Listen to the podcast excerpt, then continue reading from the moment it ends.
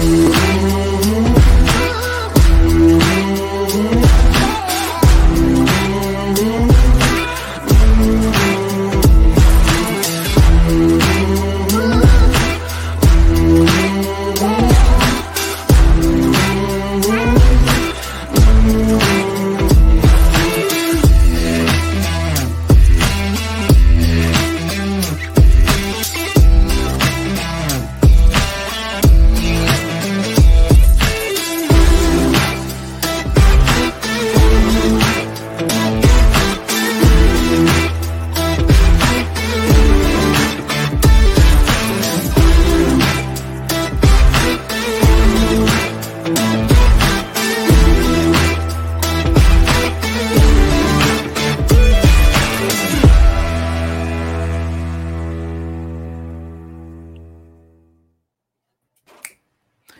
know, this is another instance of don't check your calendar. Like this is a new day for another one of our programs at the Full Tilt Dynasty Podcast Network. Of we've just had to rearrange everything. This is, of course, the Fantasy Walkabout Season Two, Episode One.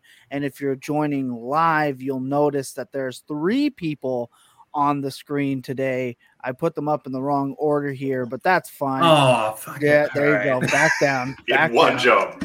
Yeah. I'm always I'm I'm always with- on bottom. with the fantasy wa- phrasing.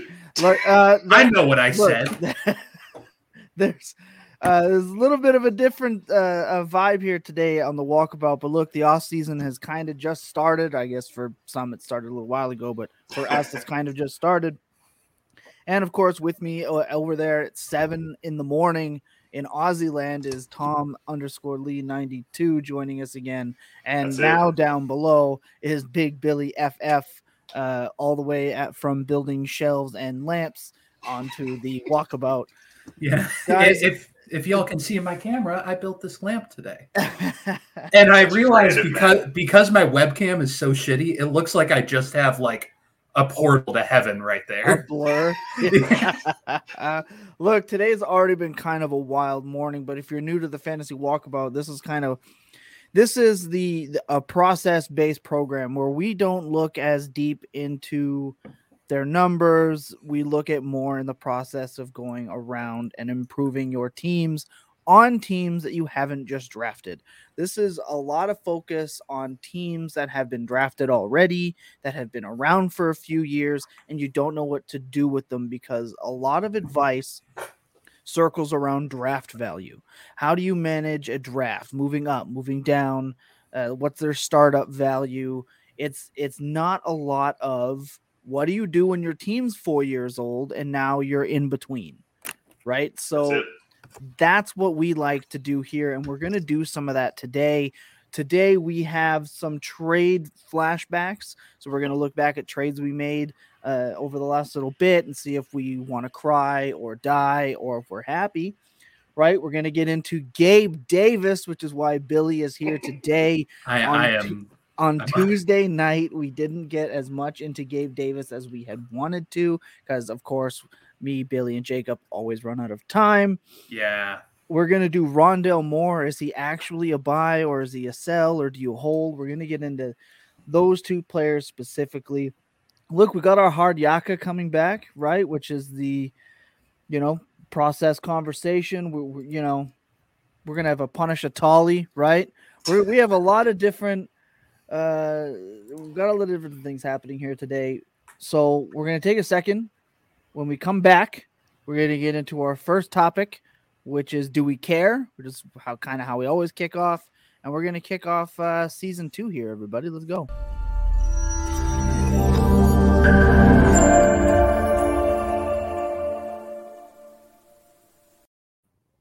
And of course early on toronto dave's in the chat as always has been What a- what a Man never sleeps. since day literally he actually doesn't uh love addressing strategy for established teams versus only startups this is something that tom lee and i uh, talked about when we put this show together is that it drove us nuts that all you all you see is well the startup value because good luck trying Yeah. to trade a startup value for a player that's you know you've had for four years. It's not going to happen. Best Yeah. podcast production in the business. Look, I try. All right, we're we're working Yeah. on it. We slapped uh we slapped some stuff together last minute for this one because I forgot some stuff. But hey, we're here. So first off, do we care? Do we give a shit? Uh, this Brady thing is running rampant. No one knows what's happening. We're Yeah. kind of reporting live on it, if you would. Uh, I'm not gonna believe it until he says it, right? Yeah. Like I'm not gonna do it. But if it does happen, it'll be the first time the NFL will be without a Manning or Brady at quarterback since 1998. So that's pretty insane. I was not living in Winnipeg at that time. I was I- still back home in Ontario at that time I was barely living. and watching Yeah. football. I think I actually was in Canada at that time. So Oh, there you see, there we go. Yeah. It's it's insane the implications of There that. must always be a full tilter in Winnipeg. yeah. Correct. Yeah. Someone's got to be holding down the fort. winter is coming. Um, look, uh, I don't know what to do with the rest of that team, right? With any of your assets, the Leonard Fournettes, the the the Godwins. The only one that's really got a for sure thing right now is Evans because he has a contract. Yeah. I don't know what to do. So as that news, uh, you know, comes Develops. along, we'll address that. Agent Yeah. came out not confirming or denying. Yeah, that's what I was. That's what I was mean. That that, that or sorry, that's what I meant. Right. Um, like I'm not gonna believe it until he says it. The guy was the top five across the board, pretty much everywhere. Um, do we care? How much do we care about this news right now as it affects dynasty values? Like I've already seen trades go through. Yeah. I've seen Kyle issue, right? Trask get traded for. People are trying to send me everything they can for me Blaine to take their going up on the block everywhere. Yeah. So how much is this affecting your immediate reaction? Because we the walkabout, we've never been able to address a retirement immediately as it's kind of No. happening. So how is this Yeah. affecting your dynasty teams? I'm gonna start with Billy because he's the guest here. How is it immediately affecting your dynasty teams? Are you immediately trying to trade your receivers? What are you trying to do? The the only player on the Buccaneers right now that I am actively devaluing because of this move is Leonard Fournette. I think Godwin and Evans, both of them are in a situation. Godwin is probably going to go in as an alpha next year, provided he's healthy off the ACL, which he should be. ACLs are now like rolled ankles at this point after Akers with the Achilles. So I, I think we're at this point now where we, if Godwin's gone, which I think a lot of us expect he will be, he is he he's going to be fine. He's going to be an alpha somewhere. Mike Evans has proven to do it with anyone in the world. I'm not worried about Mike Evans. A lot of Leonard Fournette's value was propped up in fantasy by how good that team was. Mm-hmm. And I think he is the only player on that squad that actively gets worse by a worse team. So I think if I have Leonard Fournette anywhere, he's going on the block right away. Like I'm, tr- I'm trying to get rid of him as quick as I can. See, I think I'm I'm gonna hold on to Leonard Fournette for as long as possible because What a, what a his- crazy. his well, this is why because we don't know. So for me, if Arians were to leave, it would change everything for me. Hmm. But there are some vet quarterbacks out there that they can bring in to maybe give this team one more year. It's not going to be Brady, obviously, to his level, but there are some vet quarterbacks, and it's Arians that I think is keeping his value, and Mike Evans. It's if Arians leaves, I'm par- I'm terrified of Mike Evans at that point because that's his. You know, that's his specialty Yeah. is the downfield, deep ball, whatever. Tom Lee, what are you doing and how are you addressing it? So we need to care, right? Because it's probably the best quarterback from all of our lives, uh, leaving a team possibly. But from a value point of view, Evans for me, as long as there's volume in that offense, I don't really care who the offensive coordinator is or who the head coach is. He'll still be fine. So not really doing anything there. Fournette was an uh, what's it called? A UFA anyway. So he could have stayed, could have left. That his his positioning was in the like up in the air as it was already. Um, so his value is kind of safe and insured from this. His upside and in that team doesn't exist if Brady retires. But I'm not too concerned about them. I'm not really looking to trade any of these pieces straight away. Um, if the word comes out that Arians is staying, like you said, cheeky buy lows on a few veteran quarterbacks could be a sneaky move. Yeah, throw a few Right. thirds and seconds out there and pick up whatever. Um, I'd be looking at even within the division, Cam Newton, Matt Ryan sliding on over and uh, filling a space for a little bit, even on that ridiculous contract. But um, yeah, That's just just one to I think it's just I think it's just Yeah. going to be tough. And Dave makes a good point. I don't like trading. yeah, Uh, trade. I'm gonna rephrase this. I don't like trades involving players with such uncertainty. yes. Now, Tom Lee and I talked about this in season one, where we like trading for those guys, but again, it's always on price. And one thing you'll notice on the show, we hate uh, the everything coming with he has the potential, he has the upside, like he has that gets Oh, tagged on to everything. Yeah, Like it's tagged on to everything. So we like to take that phrase and add context because that's important. Because everyone, there's 375,421 wide receiver threes that have wide receiver one upside. All right. All Like, upside. Yeah, relax. So, like, we get it. We understand when we discuss this, right? It's super flex, it's PPR. Like, that's our base for conversation. And we understand that there's upside with the players we're talking about, right? we if we don't feel that it's there, we'll let you know. Yeah. I just I just feel like in every trade conversation, this guy's got wide receiver one upside. If he gets the right amount of targets, he's got. We're going to talk about two of those guys today, uh, Yeah. which is kind of why we wanted to do this. So I think that's all. Does anyone else have anything we want to news related that we want to really talk about? I do want to touch on Daboll going to New York. yeah. Um, just take a quick note because again, we talked a lot about coaches on Tuesday. So on Tuesday, or oh my god, on Tuesday we were talking about coaches. So just today, uh, with Daboll, this is how I think it's going to go down. As a quick note, I think Daboll is going to use and abuse Daniel Jones to see what works and what doesn't, It and doesn't then he's and then he's gone. I don't think he like the people like, oh, he's saying he loves Dan. He just got the head coaching job. has to go, that he guy fucking yeah." sucks. So let's watch out for those conversations and trades because uh they're coming. they're coming for Yeah. sure. I will say this makes Kadarius Toney a little bit more interesting, and it actually opens up a small potential window to move on from Golladay Yeah. right? Because Golladay will be there. Um, you don't know how he's going to get used, but a better offensive system, same shitty quarterback, but we, we don't know how that's going to shake out. Again, we assume Shepard's gone. We assume some of the other guys, Slayton, they're gone. So it's Toney and, and Golladay for now. Anything else, fellas? Are we we good to? uh I can't speak properly. It's okay. I can't half the time either. I, I- just fake it.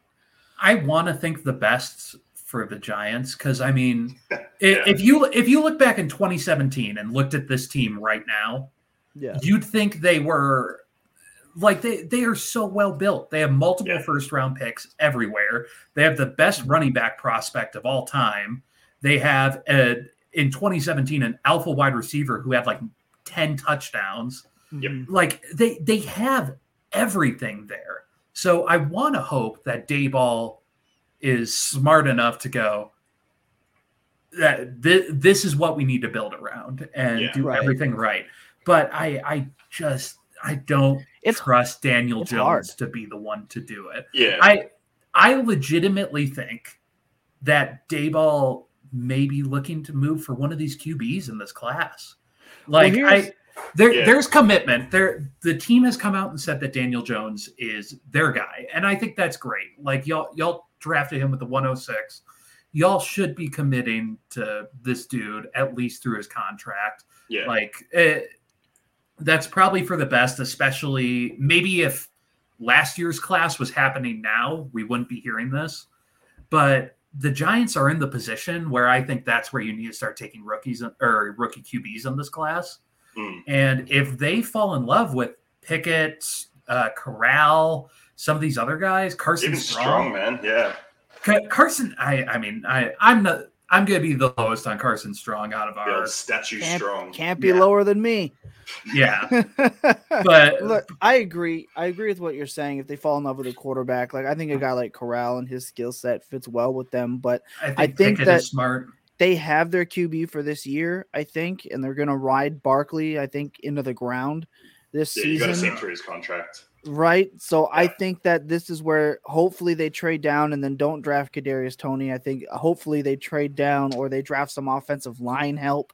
Right. Yeah. I think hopefully that the staff that they have and they're bringing in there, uh, builds properly and and maybe you know not selecting skill position players when your team sucks.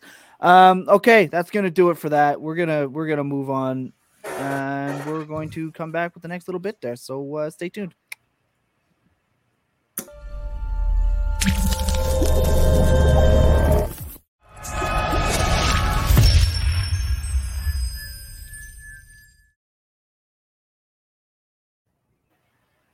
All right, we're back. So Tom Lee, uh, this is a new little bit here for the people. Why don't you uh, introduce everyone to it?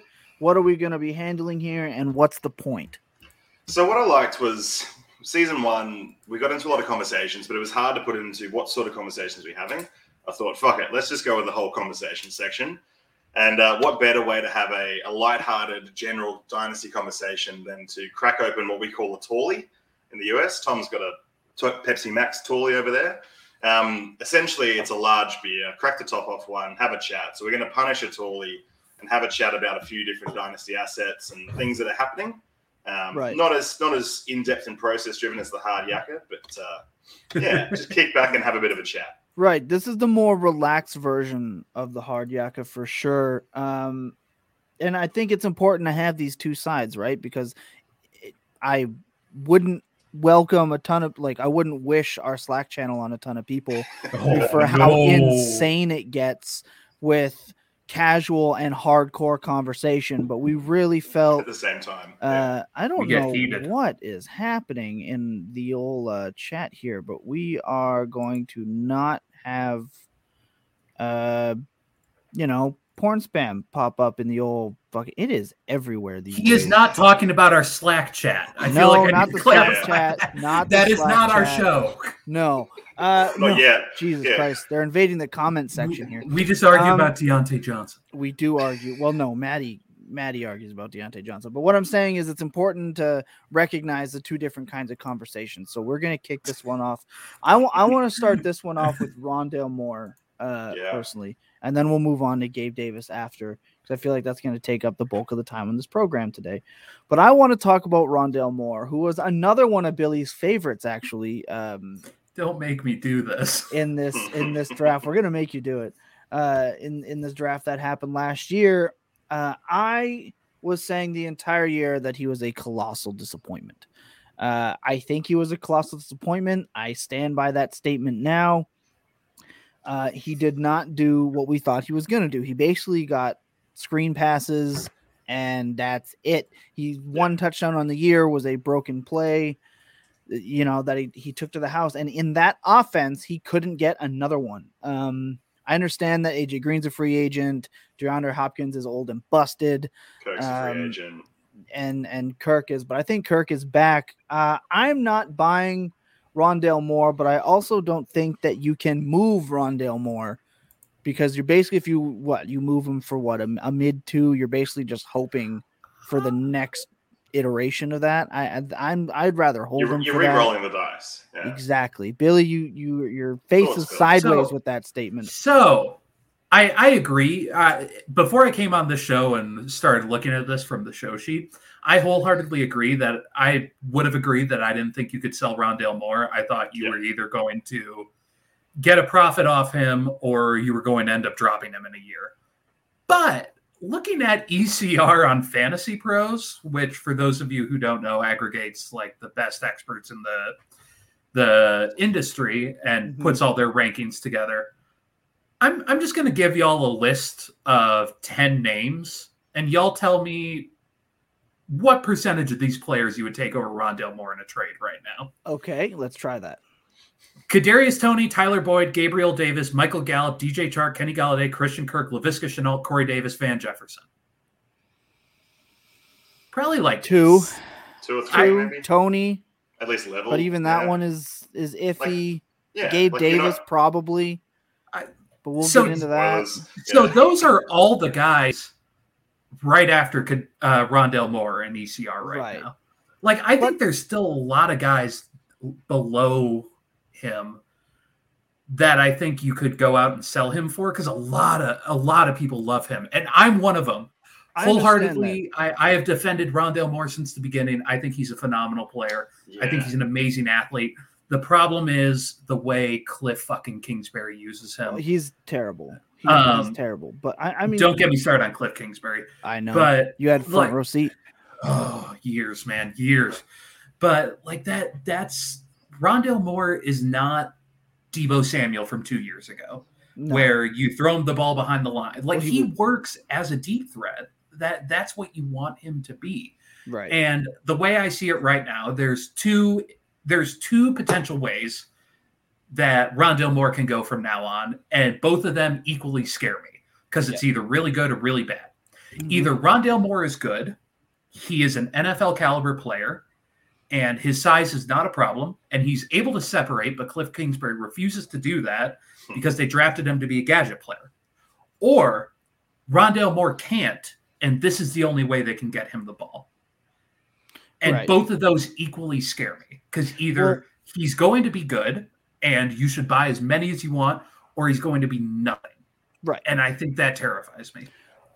so historically it's always um if you're betting on him, you're betting against history, right? So a receiver that finishes wide receiver 67, he played most of the games on the year. He missed he missed kind of the end of the year there, which is whatever. Didn't do anything in that in that high powered offense. You're betting against history for an undersized wide receiver, right? He is undersized. I don't care how you want to look at it. He How is. changes height, yes. Yeah, it, like he's not Unfortunately, Tyreek Hill, yeah. so stop it with that. So it, it, he's on a team that has a coach that doesn't seem to be able to produce a second wide receiver as a as a consistent Even- fantasy Even though option. they play four wide a lot of the time. Exactly. So and even Toronto Days, no one's giving me more than an early second for Rondale. Uh, Yeah. Seems appropriate value, but not sure I'd accept. Yeah, like exactly. an early two, like if you're giving me 201, 202, I'd think about it. But again, you're just rolling the dice for another player in that situation. So it, it's tough to say. I'm not buying, but I'm also not selling at his current price. I Yeah. think I'm just holding on and hoping to God. Uh, Tom Lee, anything more before we move on to uh, Billy's uh, what what Billy's been excited about all week? Yeah. Before, yeah, Billy's little bit. Um, I've got a lot of Rondo Moore, right? We know I play a lot of value based fantasy. So he was the end of the tier from the talented wide receivers. He was going at 203, 204 a lot in drafts, which is a sweet spot to pick up what should have been or could have been an awesome prospect. Problem is, like you said, that offense, whilst high powered, has no imagination and doesn't know how to use his player. That's a concern, like Bill said. Do you buy him? You could if it's cheap enough. The best way to sell him is going to be to pair it and use the words we hate to use, which are upside, as an extra piece. So add, add him to a known value, increase the value of that deal, send it away for someone that you actually want to bring in, whether you're downgrading in years or whether you're getting more talent, or you're moving up a tier or two. Um, that'd probably be the only way I'd sell at the moment. Otherwise, it's just a hold and hope for now. when you're when you're playing the game with Rondale Moore, there's always been one player who's always quoted as like his ceiling. That that's what they think Rondale Moore could be. And going into the draft, I thought that was a possibility in T.Y. Hilton. But I, I just don't see him hitting that level if this is what he is. Like hmm. i if he truly if he truly can't separate and work as an NFL receiver, he is never going to hit those T.Y. Hilton numbers. Yeah. And Yeah. I think that's, I think it's really sad. I Yeah. love Rondale Moore. Yeah. That's a But- perfect word for it. Really but- bad. Like it's at some point you have to cut your losses, and Rondale Moore is going to be an athletic specimen until he's 26. So are you cutting your losses when he's 23, or are you cutting your losses in three years and just Yeah. losing that time? Yeah. Like- what are the losses? Yeah. Yeah, like it's it's at some point it just sucks. One hundred percent. The next player up on this list is kind of been uh, he's kind of been a, a buzz topic for me for over a year now. This is a guy who kind of he he did the same thing he did this year that he did in his rookie year, where he wasn't really a thing for the first half, and then down the stretch he scored a bunch of touchdowns, I the And- word and flashed played well. times. Yeah, exactly. Mhm. And then same thing, and obviously capping it off with a four touchdown game. against some backups and guys falling over themselves. So I want to, I want to, and, and this is going to lead into the next part of conversation in the next segment.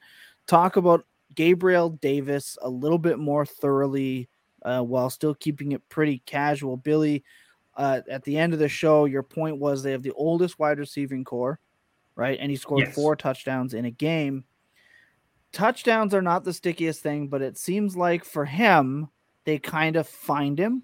And you're right, they do have an older uh, receiving core. Their offensive coordinator is now gone.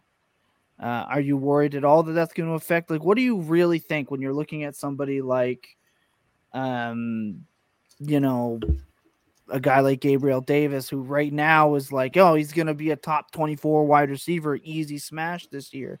I don't think that's the case. But what, like, where are you looking at this point? Like, you you like him. What are you looking at at this point? Yeah. And this is crazy because I was off the Gabriel Davis train a year ago when he was getting those flashes. I remember Maddie was huge on Gabriel Davis, like getting him everywhere. And I, I've always been trying to keep track of what's happening with him because he, he's an interesting player, but as everyone on Twitter has ever mentioned, he hasn't really produced. Like Yeah. he he had almost 600 yards his first year in 16 games with seven receiving touchdowns. That's solid. But then he went down in yards, kept the same amount of reception, almost like the exact same stat line. Really weird, except with 50 less yards in his second year. So Mhm. why why are we all of a sudden jumping on the Gabriel Davis train? And I I really wanted to talk about this because I think there are very few times where the actionable advice for an NFL team and the actionable advice for fantasy players are the exact same. Hmm. And it's what do you think of Gabriel Davis? Mhm. So a, a lot of this comes down to me in terms of probabilities. That that's how I always play this game. I always think of most probable outcome. That's what I'm going to bet on. And sometimes that bites me in the ass. Sometimes it's a great call. But the most probable outcome for Gabriel Davis is that both Emmanuel Sanders and Cole Beasley are gone next year.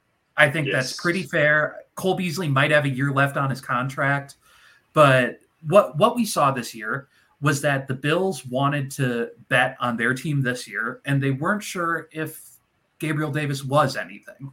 Yeah. They they were worried that Gabriel Davis wouldn't have the ability to do what he did in that playoff game in a playoff game. So they went out, they brought in veteran talents who have been there. Emmanuel Sanders, I believe, won a Super Bowl with Denver. Denver, yeah.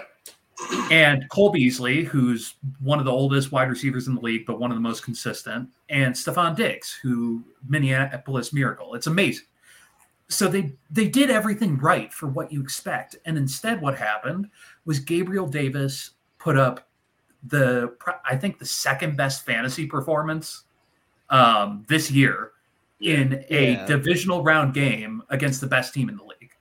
So my Yeah, my but biggest there's more to it than that. though. Yes, yes, yes. There's more to it. I'm but my happy biggest- he got to burn DeAndre Baker when and and Sorensen in the in the Yes, and that's, secondary, but that's a completely reasonable take. But what I'm saying is, I don't think there are people want to say he's a top 24 wide receiver.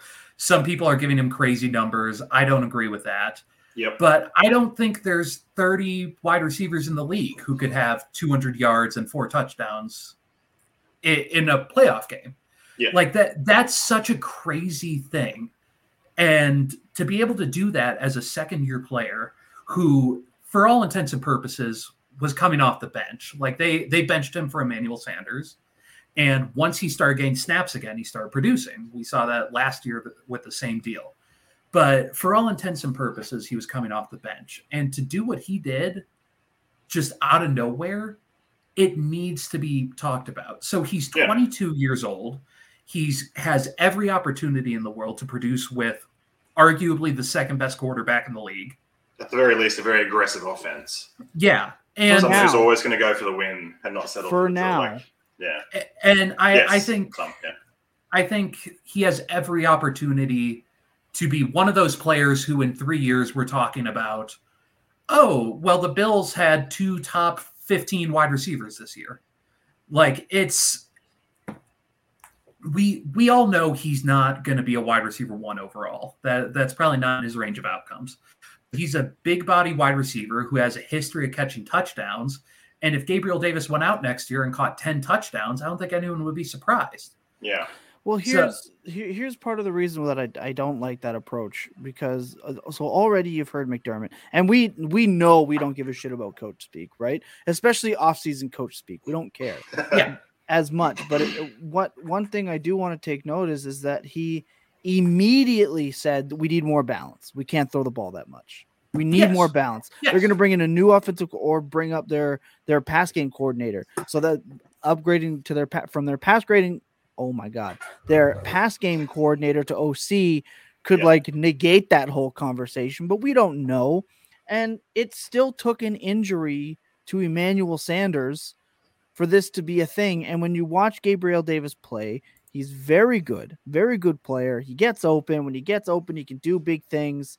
And and but this is the same thing that happens to a lot of wide receivers in the NFL, especially in fantasy, where we fall in love with a guy who has size and speed and he gets yeah. open and he can score on any play and they just don't ever hit in fantasy. I've seen this a lot of times. This is not a player that I'm actively searching for to add to my rosters because he's just not been able in two years now to take the next step. And who yeah. says they don't bring in another vet wide receiver? Who says they don't draft another guy? Like that's especially in a Super Bowl window where they again. want to compete. It's it's smart from a team point of view to have that insurance policy of experience, known pass catching nous. Um, and I think what like what we're saying is it's it kind of reminds me of like a Kelvin Benjamin, right? Same team, probably same number for the same team, where in theory it should be good, but never really became anything. Um, so it's appealing, it's fun to watch, it's cool to look at, it's a great stat. There is, and again, we hate it, but there is upside to this guy. But is it going to be supported by the team? Is there going to be enough process driven stuff to back up in a purchase at a value? I don't know. In 15 games, right? He couldn't average nine points per game. Like yes, that's brutal. And that's with his his second half, you could argue, was just as good as his first half was disappointing.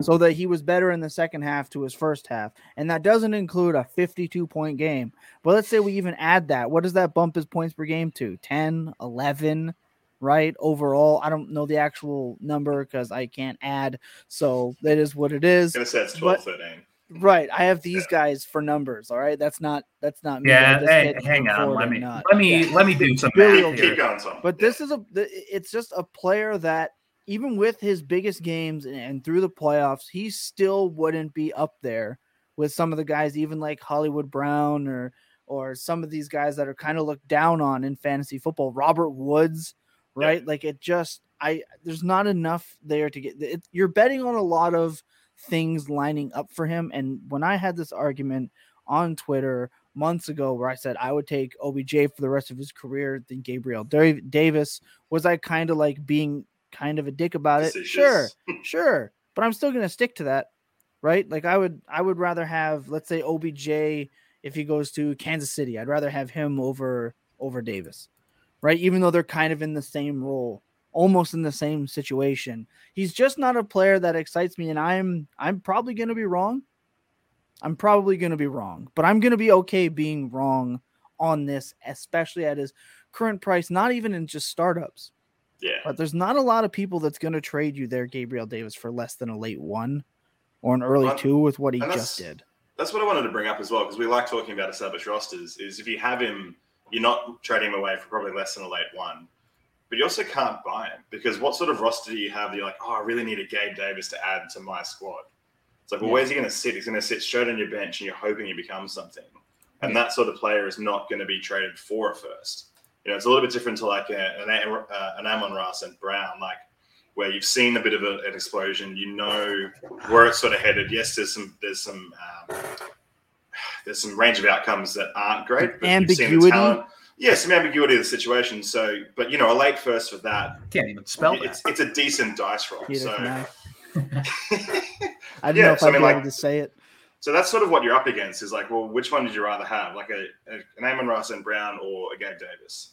Because both of these guys, in theory, could be great assets. We've seen one do it in season where it mattered for people. We've seen one do it in the postseason where it didn't matter for people, but it was also really cool to watch. So these are two young assets where it's like, well, to me, you know, the range of outcomes you could possibly have two very successful things, but what what squad do you have? You're like, yeah, I want to take that risk. It's how know. much uh, how much are you willing to bank on on those range of outcomes really coming through? How much do you want to spend to do it? Billy, what do you got? So I uh I know I said I was going to go get statistics. I didn't. Um I'm sorry. Uh but uh, a few things that I do want to reference cuz we can talk about this all day and we have a full show sheet. So I don't want to I don't want to go on too long about this. But I I feel like when we talk about what's being made available to yes, if, if you were offered a late first smash Yes, accepted for smash One hundred percent. Absolutely. I think uh, I, I'm not going to battle that at all. But Gabriel Davis tests very well on per target and per reception metrics. And you you can say that's because he has Josh Allen, but he's going to have Josh Allen until he's not a Bill. So that that is a fine fine argument, and I also think it's fair, but I I'm going to disregard that because I don't think it matters. Um, but on a per reception case, Gabriel Davis is consistently top 12 in a lot of these metrics yards per reception, mm-hmm. contested catch rate. That is, those are things that you want to test out for receivers like Gabriel Davis, who are Yeah. this big body player. Sure. Th- That's what you want to look at. And the team is likely freeing up almost 180 targets next year. That's 112 from Cole Beasley and 72 from uh, Sanders. other guy, Emmanuel Sanders. But that's And- assuming guys. Uh, that's assuming guys like uh, you know McKenzie don't come back or or take a bigger s- a No. role. That that is just Cole Beasley and Emmanuel Sanders. No, I know, but getting a bigger role, right? Yeah, like- Knox getting more targets, and they don't bring in anyone of note or Yeah, draft like someone. we're not transferring the targets from sure, those two but to Yeah. but we play the yeah, but they could draft someone with literally every team. every team. Like Right. it's But if you're losing two receivers, right, that took a lot of time, teams often replace those players. sure Yes. there's 180 targets on the table. If Gabe Davis gets 40 of them, I think he finishes inside the top 30 next Sure. year. Like Okay. I, I think that's I would fair. take top 30. I would And- take Yeah. top 30 for sure. My And- my point isn't that he's not good enough to finish in the top 30. My point is that reacting, and I'm well, I'm gonna get Oh, we're it gonna get to uh, this. at one point, but reacting to one game at the end of the season shouldn't be the thing that you're like, that's all I needed This to see. value. Yeah. Sure. And this goes back to what I was saying about what you think about him. If you thought Gabe Davis was a good player all this year, and I think you were completely validated in thinking that, and the team just opted to play Emmanuel Sanders, a more experienced player, over him. I think that's completely fine. I, I'm not going to debate you on that. I, I'm somewhere in the middle. But if you thought that Gabe Davis was a good player, and all of a sudden you see him on the grandest stage of them all, put up 200 yards and four touchdowns, you need to you need to like shape your mindset around that. Because if you think he's a good player and that's your breakout game, you need to never trade that player. I agree, 100%. Yeah. that that is the way you need to think and this is why i wanted to talk about this so much because i think this is a really unique situation like i, I think about this a lot like rashad penny and uh, There- a lot of people still had some faith in rashad penny and i think Truthers that's always truth. yeah, and I think that's great. And Rashad Penny rewarded them handsomely.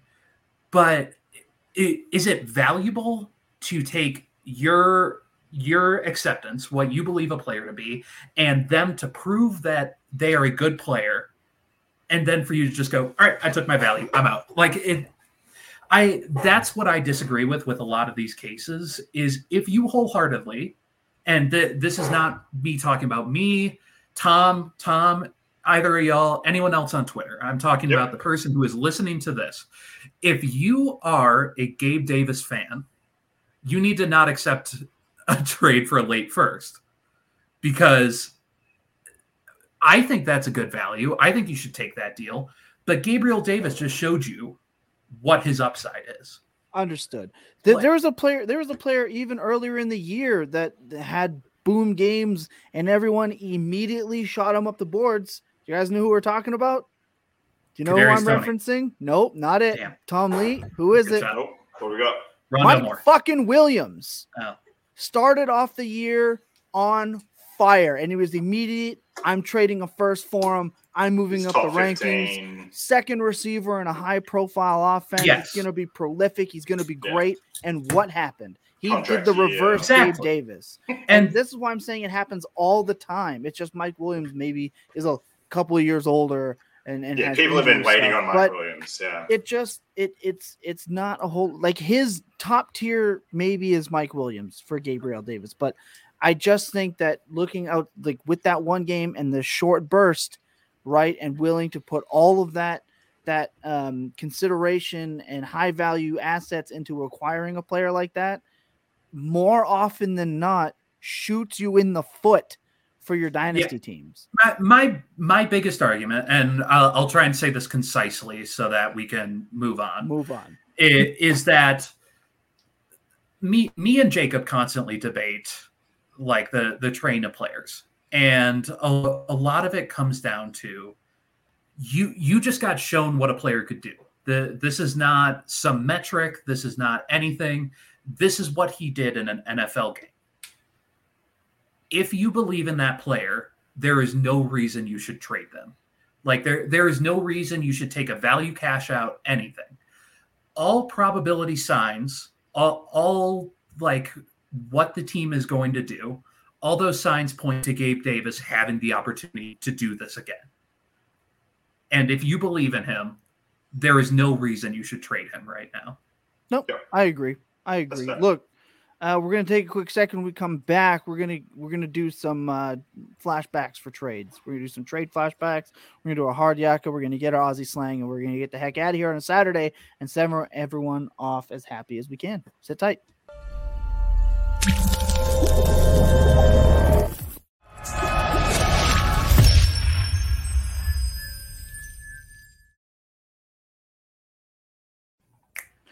Okay, so very common thing on on the Bird app itself and in in dynasty communities is celebrating um trades as they happen and it's not often enough done where you look back at those trades and really really see if you're still happy with it or if you're just lying to yourself because that's a very important thing. Tom lee and i broke this down when when we did this in season one is being honest with yourself, right? About your moves and your process and being able to go back, look inside yourself and say, yeah, I should have done this and I should have done that. A lot of people who maybe only watch the Full Tilt Dynasty podcast and maybe they don't tune into the fantasy walkabout may not know that I very much stated that I regretted not trading away all Sam Darnold that I had, that I hunkered down and we looked back at that process and figure out where that went. I wasn't able to look outside of my own – uh, uh, bias or process and and see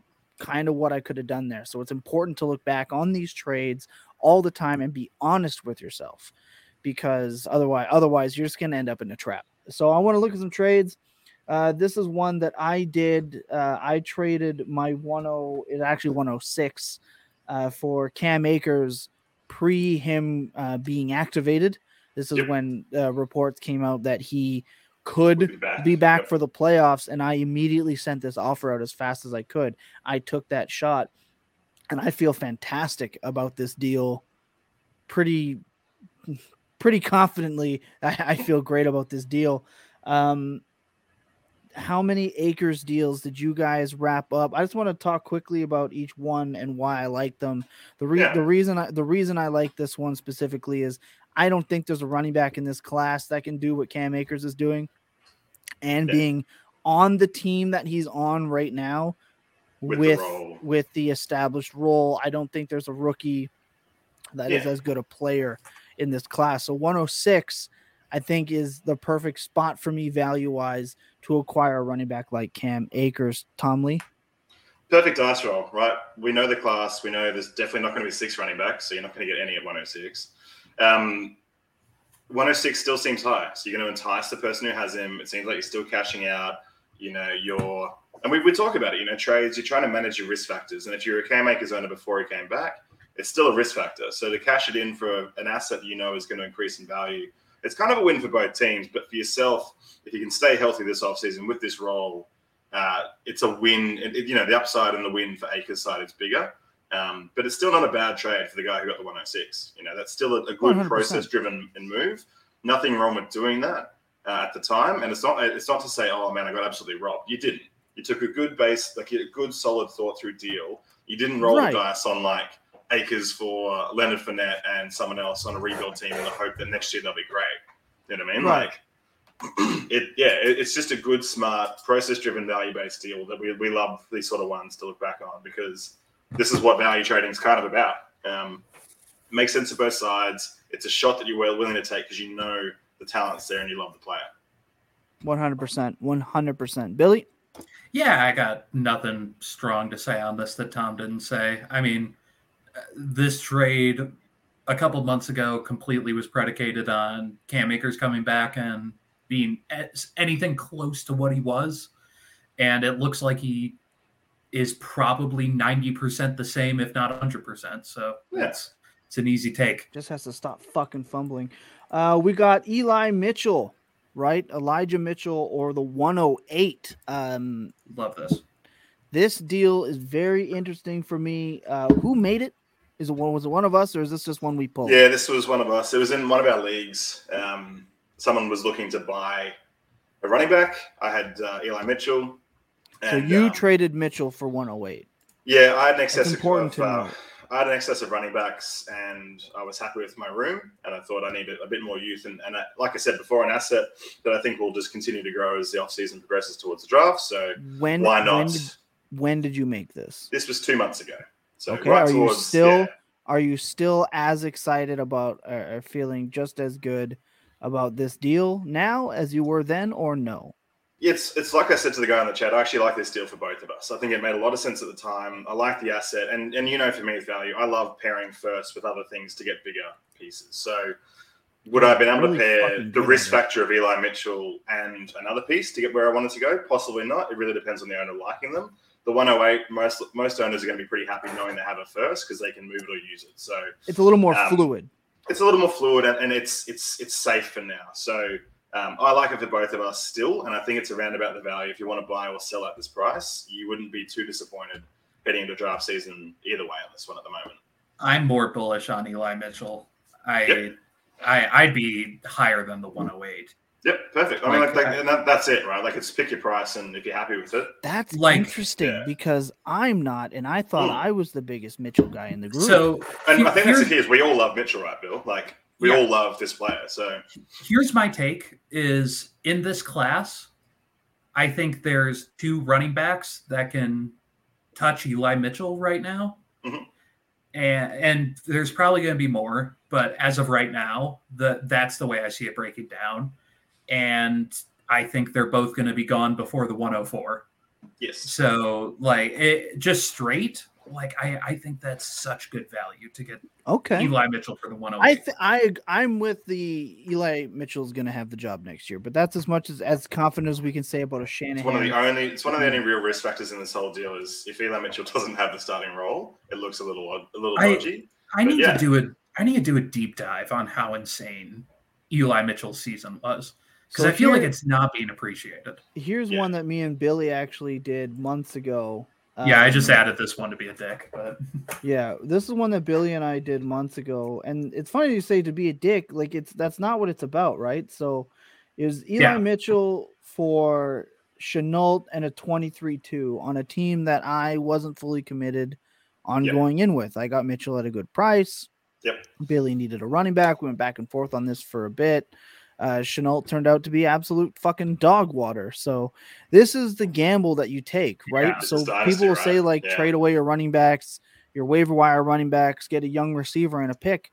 Yeah. And that was the process. I'm not happy about this deal right now, but Hmm. that's that's You can honestly see how it came to be, right? Like that's one that's what it's hundred all percent. about. And Yeah. and it's important to to be very transparent with how we operate in our trades. So obviously we're gonna give Billy the edge on that one. That's a quick little run through. so Um I, I wanted to pull this statistic real quick. Okay. Um, We're running out of time, so let's. okay. Uh, Eli Mitchell had five games of 100 plus rushing yards Mhm. as a rookie. Uh, only five players have ever done that since 2010. It's and it's- disgusting how good he was. Saquon Barkley, Jordan Howard, Ezekiel Elliott, Alfred Morris, Kareem Hunt. Can't believe that- two of those are Alfred Morris, Alfred and, Morris. and Jordan Howard. And Poor Jordan he- Howard. uh, Elijah Mitchell played 11 games. Yeah. Yeah, he's unreal. If he can stay healthy, I think he he's a Yeah. lock. But Uh, let's move on. we're going to nix the last three trades. So what we're going to do here, Tom Lee, is the Mm. last three trades we are going to tweet out, and Perfect. we are going to get to Couple the people for them feedback. to talk about. One hundred I like percent. So Maddie, there's work coming for you, buddy. Uh, we're going to take a quick break, and we're going to go ten, some maybe fifteen minutes. We'll push this just over an hour today Yeah. to give people their Saturday afternoon, and we're going to get into the hard yakka. If you're new to the show and new listening, because we've had our downloads, man, we appreciate everyone, but you guys are just keep coming coming back for more. So, well, we got some new listeners, obviously. So we're going to come back. I'm going to get Tom Lee to walk us through this, and we're going to get right into it. And uh, try to keep it less as ranty as possible, but sometimes it's really difficult for me. We're going to be back in a second.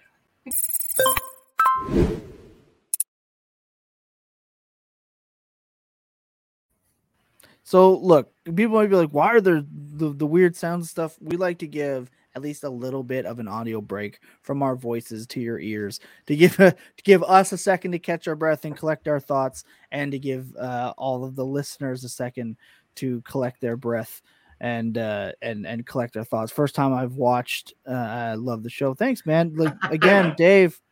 I I, I, I mentioned this on the show with uh, with Drew that that you've improved as a fantasy player, and I'm not uh, because of us, but I mean you've been here since day one, so give you a shout out on that for sure.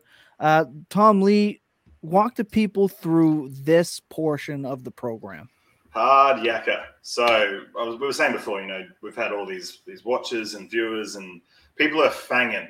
We're going to take a word from season one. People are absolutely fanging for some from process driven content. Hard yakka, process driven content, hard work, all the stuff you should be doing with your established rosters to make sure that you're doing your due diligence with them. Um, and and for the next couple of episodes, we're going to sort of walk through a couple of different things that are really affecting people's rosters out there, um, and they should be considering or at least thinking about, you know, how does this impact my team and, and what can I use it for? Um, so we're going to look at two things today that trigger at least Tom in this group, um, and then those two factors are recency or confirmation bias, uh, and then uh, just general arbitrary rankings. So talk us through Tom as a concept these Oh, two yeah. things. So This we is see this is this is like Twitter. This is like Twitter analysis in a snapshot, right? If you looked across, you'll see a bunch of this generating string. Uh, yes. What's it called? Tram. Uh, I think it's um, threads and content, right? So this is massive out there at the moment. So if anyone has listened to the midweek tilts, uh, Mhm. this segment, this we I basically turned the hard yakka where I was ranting into an entire half hour long Show. show that I would do with uh, John Arrington, uh, where we just ranted about what we saw on Twitter, and that show will be back in March, I believe. Um, so don't worry, that's season two of that's coming as well. Um, but this these ones just kind of drove me nuts uh in the in the time period that we were away on the walkabout recency and confirmation bias for with very little context is as i've mentioned b- earlier in this show a really fast way to sink your dynasty rosters Yep. I had this when I saw Darnold playing well. I went fucking rights that I'm correct. There's no way I could possibly be wrong after this. I have seen it. I am confirmed. I am vindicated. And it it it came crashing down hard. Um it is so important to not see the first bit of confirmation. And look, we all want to be right on a player. And that's really what it comes down to right? Especially if you're on the Bird app looking for information.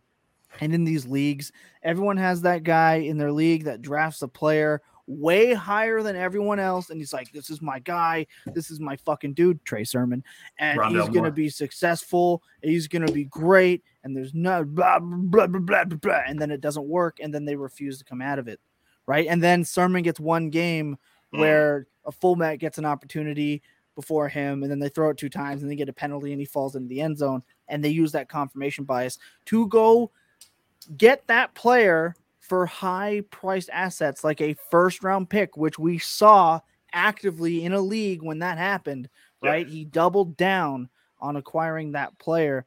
And I think recency bias and, and confirmation bias are a fast track way to screw yourself your over roster in value. drafts. Yeah. When you're drafting, it can screw yourself over in trades at this time of the year because as soon as the trades the season's over, if your league had to trade deadline, people are immediately sending out offers for the players that they have on their roster that did well. How many Yeah. times did you see Sony Michel go on the block?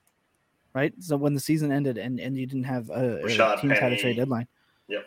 Right. And Rashad Penny and, and whatever immediately. It was immediate. And recency bias has people buying into those players for Yeah. for top assets, guys. So the dangers of recency and confirmation bias is kind of something that I wanted to lay out there. I'm going to open the floor to you guys. That's how I feel. You're right. You got to be a paragon of objectivity. That is correct. That is a key point on this program and this brand. You have to be a paragon of objectivity. We never overcommit to one player for seemingly no reason ever. And it's okay. I Not once. I often have to, yeah, not once. I often have to Google Dave. Dave, Don't worry about it. Uh, I'm going to open it to you guys. I'm going to start with Billy. You're the guest here, our first ever guest on the Fantasy Walkabout. Um, recency and confirmation bias. What does this scream to you for process, and and how do you handle it? I I think a lot of it is you have to pair recency bias and confirmation bias, which, which we're all going to do. As much as we think it's inherently false, we're all going to do it. Uh, you have to pair it with a level of expectations. Like if you go in and you're thinking this player is going to be good, but they're they're probably realistically their ceiling is wide receiver 25 or something if you think that if you're trying to set that as your management and all of a sudden their first four games they're the wide receiver five. Like you it's good to have that confirmed. You thought this player was going to be good they're looking good. But you also need to set and manage your expectations. So while you are confirmed that this player that you think is better than what the bulk of people think is doing really well but you still are someone who was very high on this player and still saw there thought there was no way they were going to be this good that's still going to scream that that player should be a sell to you Right. and I, I think the the most plain pure example of this was mike williams a lot of people in the Yes. offseason Yep. thought you know what mike williams is really really shouting to be a top Maddie Terrace Marshall, wide Oh, receiver God. one. I know, I know. Bad That's a, beats. that's a great Uh, example. Great but, um, example. But Mike Williams was screaming to be a potential, you know, wide receiver 20. I think people were posting that like it was a hot take. And then the first couple weeks, he was what, wide receiver two behind Yeah, Cooper it was Kupp? insane. And people were giving up first round picks. Yeah. Jacob, Which, I mean, to be fair, Cooper Kupp fell into that same exact oh, route. oh, not if you listen to the fantasy walkabout. He didn't.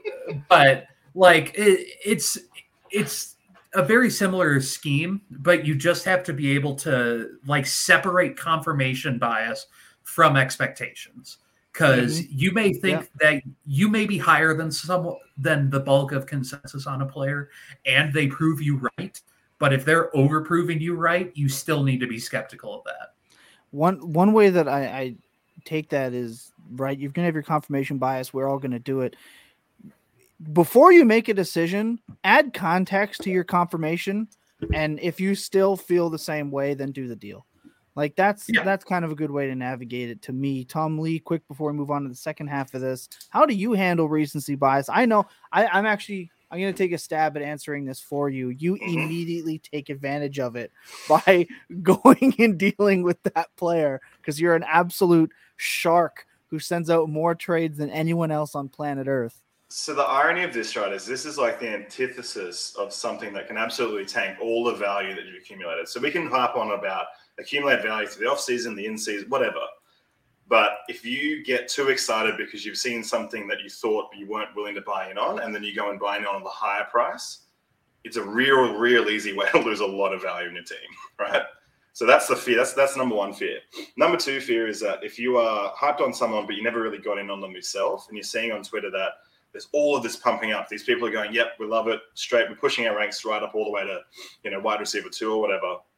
The reason they're that excited is because they already own a lot of this player, right? So you do not want to then go and buy in on that player at the new price because that is just a terrible usage of confirmation bias. Right, right? that's not true. So even value. if you love the player, you needed to have them before, like draft them on love, sell them on confirmation bias is the process for me. Very nicely done. Very nicely put. Uh, what's funny? Put that on uh, a shirt. What's funny? I actually think Mike Williams is is worth. Oh my God, we're doing it again. Did have a good season. See no, you- Maddie, see you in the just stop Matt. it. Just stop it. Stop it. If he was, look, it, he. would- Oh my God, no! Just no. Like again. he he had his breakout in the first parts of the season then you traded him and then it was not just no mike williams is not a buy he's not right? Like a lot of the it, people who have mike williams traded for mike williams and they traded enough to get him that they're going to hold him. Like would i don't s- and and we're not talking about when we talk about stuff like this is we're not talking about a player because obviously you want to get every player if they're the right price. Yeah. that's an obvious statement. If they're old, Yes. if you get them at the right price they're a buy. Sure 208 for mike williams? Sure. Are you going to get that? Probably fucking not realistically. Like does it hurt to throw that trade out?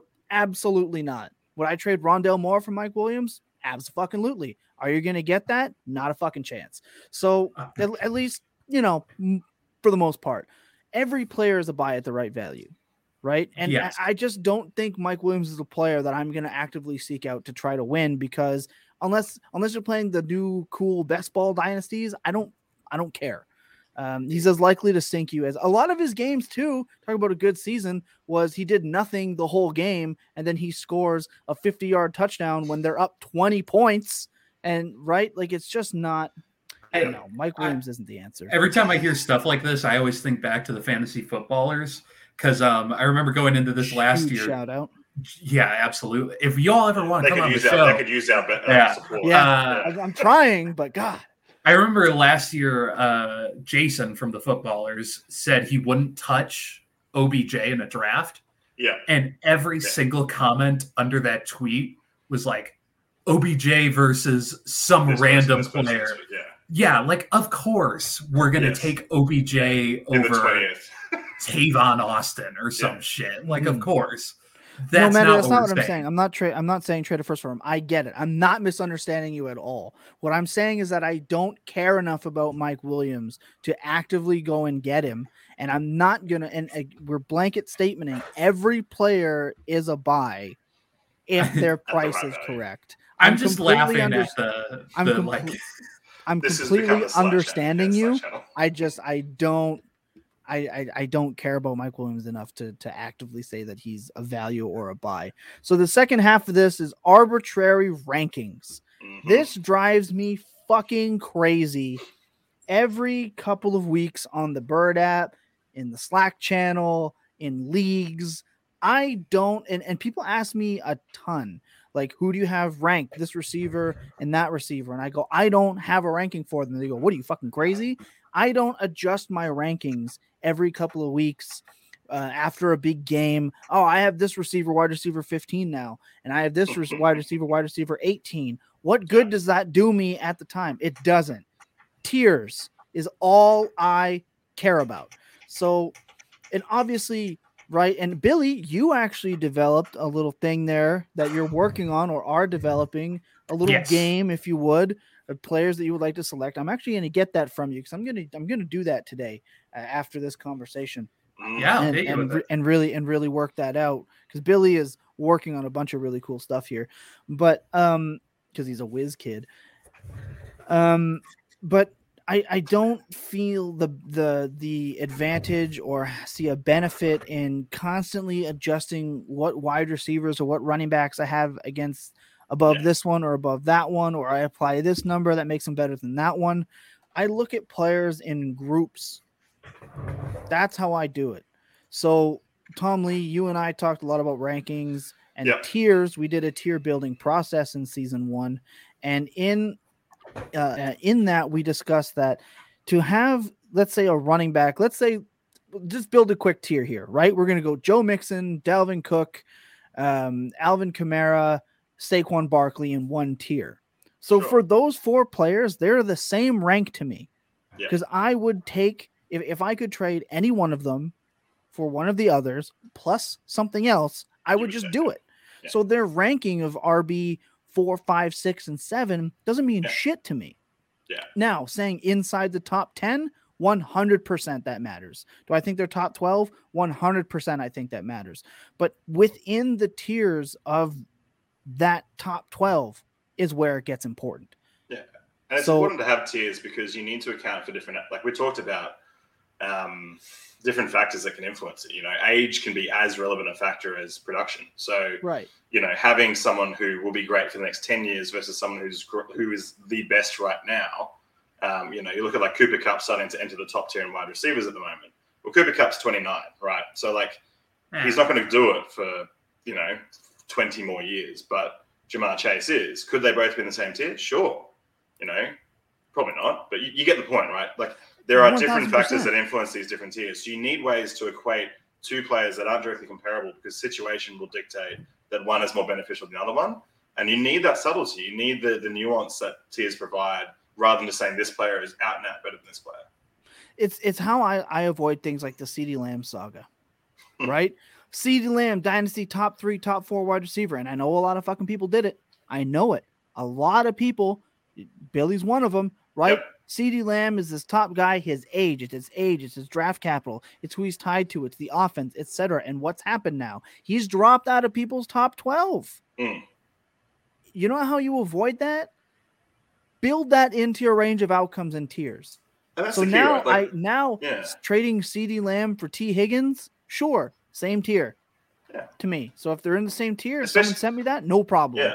And if that's your confirmation bias where you still love that player more, go and do that. Like go and capitalize on his new value. That's fine because it's a slide down, not a not a push up. Yes. So you know, But it'll, it gives you that freedom of oh, they've dropped tier. a tier, but they haven't just you know they haven't exploded in value in a negative way. So Exactly. Billy, how do you how do you look at things like this? Um things like tier building, arbitrary rankings. Like I I'm not someone that's going to argue if Lamar Jackson should be the dynasty QB 1 when I think he's a top 5 dynasty QB and I would trade any one of those other top 5, you know, for Lamar Jackson or you'd be uh, happy having any other one on plus. your team. Yeah, with with, with an extra piece. So how do you look at this? Um, th- this is a really hard one for me because I have a lot of like I have a lot of mixed feelings on rankings versus tiers. Like i in some cases, I think it's really smart to have, you know, the the ability to say I value one player over another. Like Yep. I, I think that's completely fair, and I agree with what you're saying, Tom. Is that when when you're looking in tier based rankings, it's smart to be able to say I view these two people equivalently. And I think I, I have the same idea. And I believe I've actually spoken with, I want to say this was with you, uh, Tom Lee, but it might have been Maddie. That's what's up, Dave. That's a trade I like to see right there. Lamb for Kupp in 208. That's easy Jesus. fucking money. Hey, easy man, fucking good money. for you. Uh, but I, it was either Tom Lee or Maddie I was talking about this with. But uh, oh, it was Maddie because Maddie was trying to sell me Kupp for AJ Brown. Mhm. and at the time I had them in the same tier. And it was a really straightforward trade and I because you have them in the same tier, it's almost like trading to make trades. Correct. Like like I I may value CeeDee Lamb above AJ Brown, I may value AJ Brown above CeeDee Lamb. But it you don't want to make trades just to make trades because I hate to break it to you, if you claim the title fantasy analyst, you're wrong a lot. Yeah. We all are. Like That's what it it's. Yeah, that's what analysis we is. We are all going to be wrong a lot. So it's you have to bet on probabilities. Yeah, trading just to make trades is, is poison. Yeah, Yeah. like I think that's the fastest way to do it because you're you're going to be wrong. So instead of just betting on like uh, I view tiers as confidence intervals. Like Yep. we we hit a point yeah. where bell curves, confidence intervals. Yeah. yeah, we hit a point where we are a lot more confident in these tiers that this player is better than this player, despite the fact they're ranked right next to each other.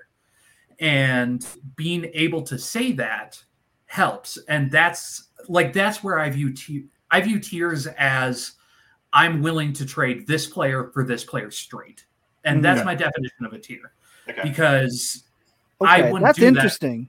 Interesting. I wouldn't do that for a lot of players because I'm an idiot and I'm wrong a lot of the time, and I don't trust my own analysis. That that last Yeah. part's not true, but that, like See, that, for, for for us, when we talk about these tiers, it's always to get the extra added value. That's- happy that's why you've got, trade within a you're tier. move. Yeah. Yeah. Like you're not getting a same. Like so, let's say Maddie and you are discussing. He wants AJ Brown. He wants to give you Cooper Kupp because you say he's in within the same tier. But I have no active reason just to do that. Yeah. Right. There's no and and when you're doing something like that, you still put age into account that might be in the same tier, but now Yeah. I've got extra couple years within this tier and and not without. So yeah, like um when you're looking at things like uh trading wide receiver wide receiver in the same tier if you're coming to me with that and they're in my same tier i need a reason i need an extra reason to Yeah. actually do this otherwise i'm just trading to trade i think that's a great point to make billy trading like- to trade is poisonous Yeah, the perfect AJ Brown versus Kupp, for example, this year was that Kupp was healthy, AJ Brown was a bit iffy. You're heading into the playoffs. You know, one of them's going to win you a championship this year. One's still an awesome asset to have, right? So it's an absolutely fine switch within a tier to go from a rebuilding team to a win now team to try and make sure you seal the deal without losing out on value, right? There's nothing wrong with that trade, but you need the extra incentivization to do it. You need that reason for doing it. Otherwise, there's no point moving them for the sake of it. Yeah, yeah, and that's that's that's the important lesson for arbitrary rankings. So if you if you make a trade like CeeDee Lamb for let's say Tee Higgins because or trading Tee Higgins for CeeDee Lamb because you think CeeDee Lamb is the wide receiver four, and all of a sudden now you drop into your wide receiver fourteen, you fucked yourself. If they're in the same tier, however, right in the same tier, and now you made that trade, but you got something on top of of um whatever to get to get CeeDee Lamb, then yeah, then Yeah. sure that makes it's, a little it's- more It's sense. like insurance. It's like taking insurance out on a new asset. Like you just want to Yes. make sure you've got something there. you want the extra up, piece like- on top, Yeah. right? And and you don't get that a lot with arbitrary rankings. No. So, Billy, why is why are you giggling over there? I just I, I just saw this dumbass tweet and I don't understand it. Because hear it. I, I was going to, To pull end it. something else. So to to give credit, this was four verts on Twitter, and it's I, I can't show you this. Like I can't, but Right. it's it just says Tom Brady tasting a strawberry for the first time, Oh my god, and, and, and I don't understand it. this is the kind of things that happen sometimes. Strawberries? We get we get no, he doesn't eat sugar. That's his. That's Oh, his TB12. right. Yeah, TB12. yeah. But it's just a picture Maddie- of Maddie, I'm Elmo gonna- in front of I'm- a I'm- mushroom. I'm gonna end it on. I'm gonna end it on this because you sent it. I get it. We saw 129 targets. He went over 1100 yards, but I don't care. Right? He falls into that category, and Mike Williams is a great example. Right? If you can get him for that price, then it's obvious. But most times, when analysts and people in the Bird app and podcasts say you can go and get this player at this dirt cheap price, chances are you're actually not able to which is yeah. why I said that if you can get it, it doesn't hurt to send the offer out, right? But he's not he's not someone that I'm gonna actively negotiate to go and grab. That's the point. And that's something that we hammer home on the show. We had a lot of great examples, but that's gonna be it. Tom Lee, you know how we would like to end this bit. It's like season to wrap two. it. I hope you came prepared. I've got plenty Um, this year. Don't worry. Oh, good. Let's go. I'm ready. I've been using them. I've been using all of the Aussie slangs in as many leagues as I have with Yeah. other uh, members of the Aussie family. So hit us with some before we get into final thoughts. So we want one that can be at least a little bit fantasy relevant, right? And you guys may have heard of it. You may have seen it used. It may become a Twitter thing. But the one for me this week is Fig Jam. Are you guys familiar with Fig Jam? No. You heard of this, Bill? Absolutely Yeah. not. You, you understand what Fig Jam is? I mean, I know what the food is. Ah, no. So Fig Jam Okay. stands for "Fuck, I'm good. Just ask me." So it's kind of like victory lapping, right? Yeah. Oh my god. solid. I so like if that. you if you if you're flexing on someone, Fig Jam. Oh my god. Fig jam. That's Fuck there's I'm your good. t-shirt. Just Just ask, me.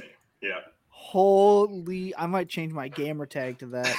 My my gamer tag is IMBQ for I make bitches quit, and I think it might have to go to Fig Jam now. Fuck, I'm good. Just ask me. What an awesome! We're bringing you top that's pretty tier solid. Words and phrases to bring to your leagues. That's part of it. Look, that's going to wrap up the Full Tilt Dynasty podcast presents the Fantasy Walkabout Season 2, Episode 1. Saving Fig Jam my brain now. That is what is up. Uh, Dave, uh, final thoughts. Uh, Billy, how was your how was your time on the Fantasy Walkabout for the first time? No, this was a grand old time. I got to swing by again sometime. One hundred percent. Tom Lee, final thoughts before we get out of here. Final thoughts. What do we always say about Twitter? It's too early in the off season to, to be throwing hate around. So be chill, be calm. Don't overreact. Look into some rookies. We'll start looking into the rookies in the in the future weeks. So Let, let's start get throwing some questions fight. our way. Yeah, start. Look, uh, it's gonna do it for our show. As always, we, we're happy to bring a little bit of different content uh, to the fantasy spectrum because I think that this is a and maybe it may might even be a niche community, but talking about established dynasty value is super important. And learning more about yourself, staying uh, in touch with your league mates throughout the off season to, to get Yeah. deals done. These are all things we're going to get into. And we learned a lot last year. I learned a lot about my play style. It's really helped me set up how I am as a player. It's changed my philosophies. I get called the old guy, right? I, I scream when new things pop up. I just have a process that I've now built and feel very strongly about, right? And and it's good to have differences of opinions and people able to talk about it. And we're going to get into more things like how to negotiate, uh, you know, bad faith trading, how to deal with the annoying trade partners, um, bad trade offers, how to get a deal done after. We're going to go back through all that kind of stuff, all of it. But like I said, that's going to do it for us today. Uh, look, everyone tweet at Budgie Smugglers so they will respond to me. Uh, we're still actively trying to get our Budgie Smugglers sponsor. They have not responded to me. So everyone get on the bird at, send them emails to reply. We want the custom Budgie Smugglers so Tom Lee can can really uh, promote that and and walk down the beaches of, You of- thought you thought Jacob was going to be a, a meme on uh, on Twitter. Just me and a pair of budgies. That's the issue. exactly. So holler at them, get it done. We need that. I love the established dynasty league strategy. It's it's not talked about enough in our opinion. That's going to do it for us. Thank you everyone for tuning in on your Saturday. I want everyone to remember that clear eyes and full hearts can never lose, and that your best days are uh, spent tilting. Good night, everybody. Have have a great weekend. Stay safe. Take care.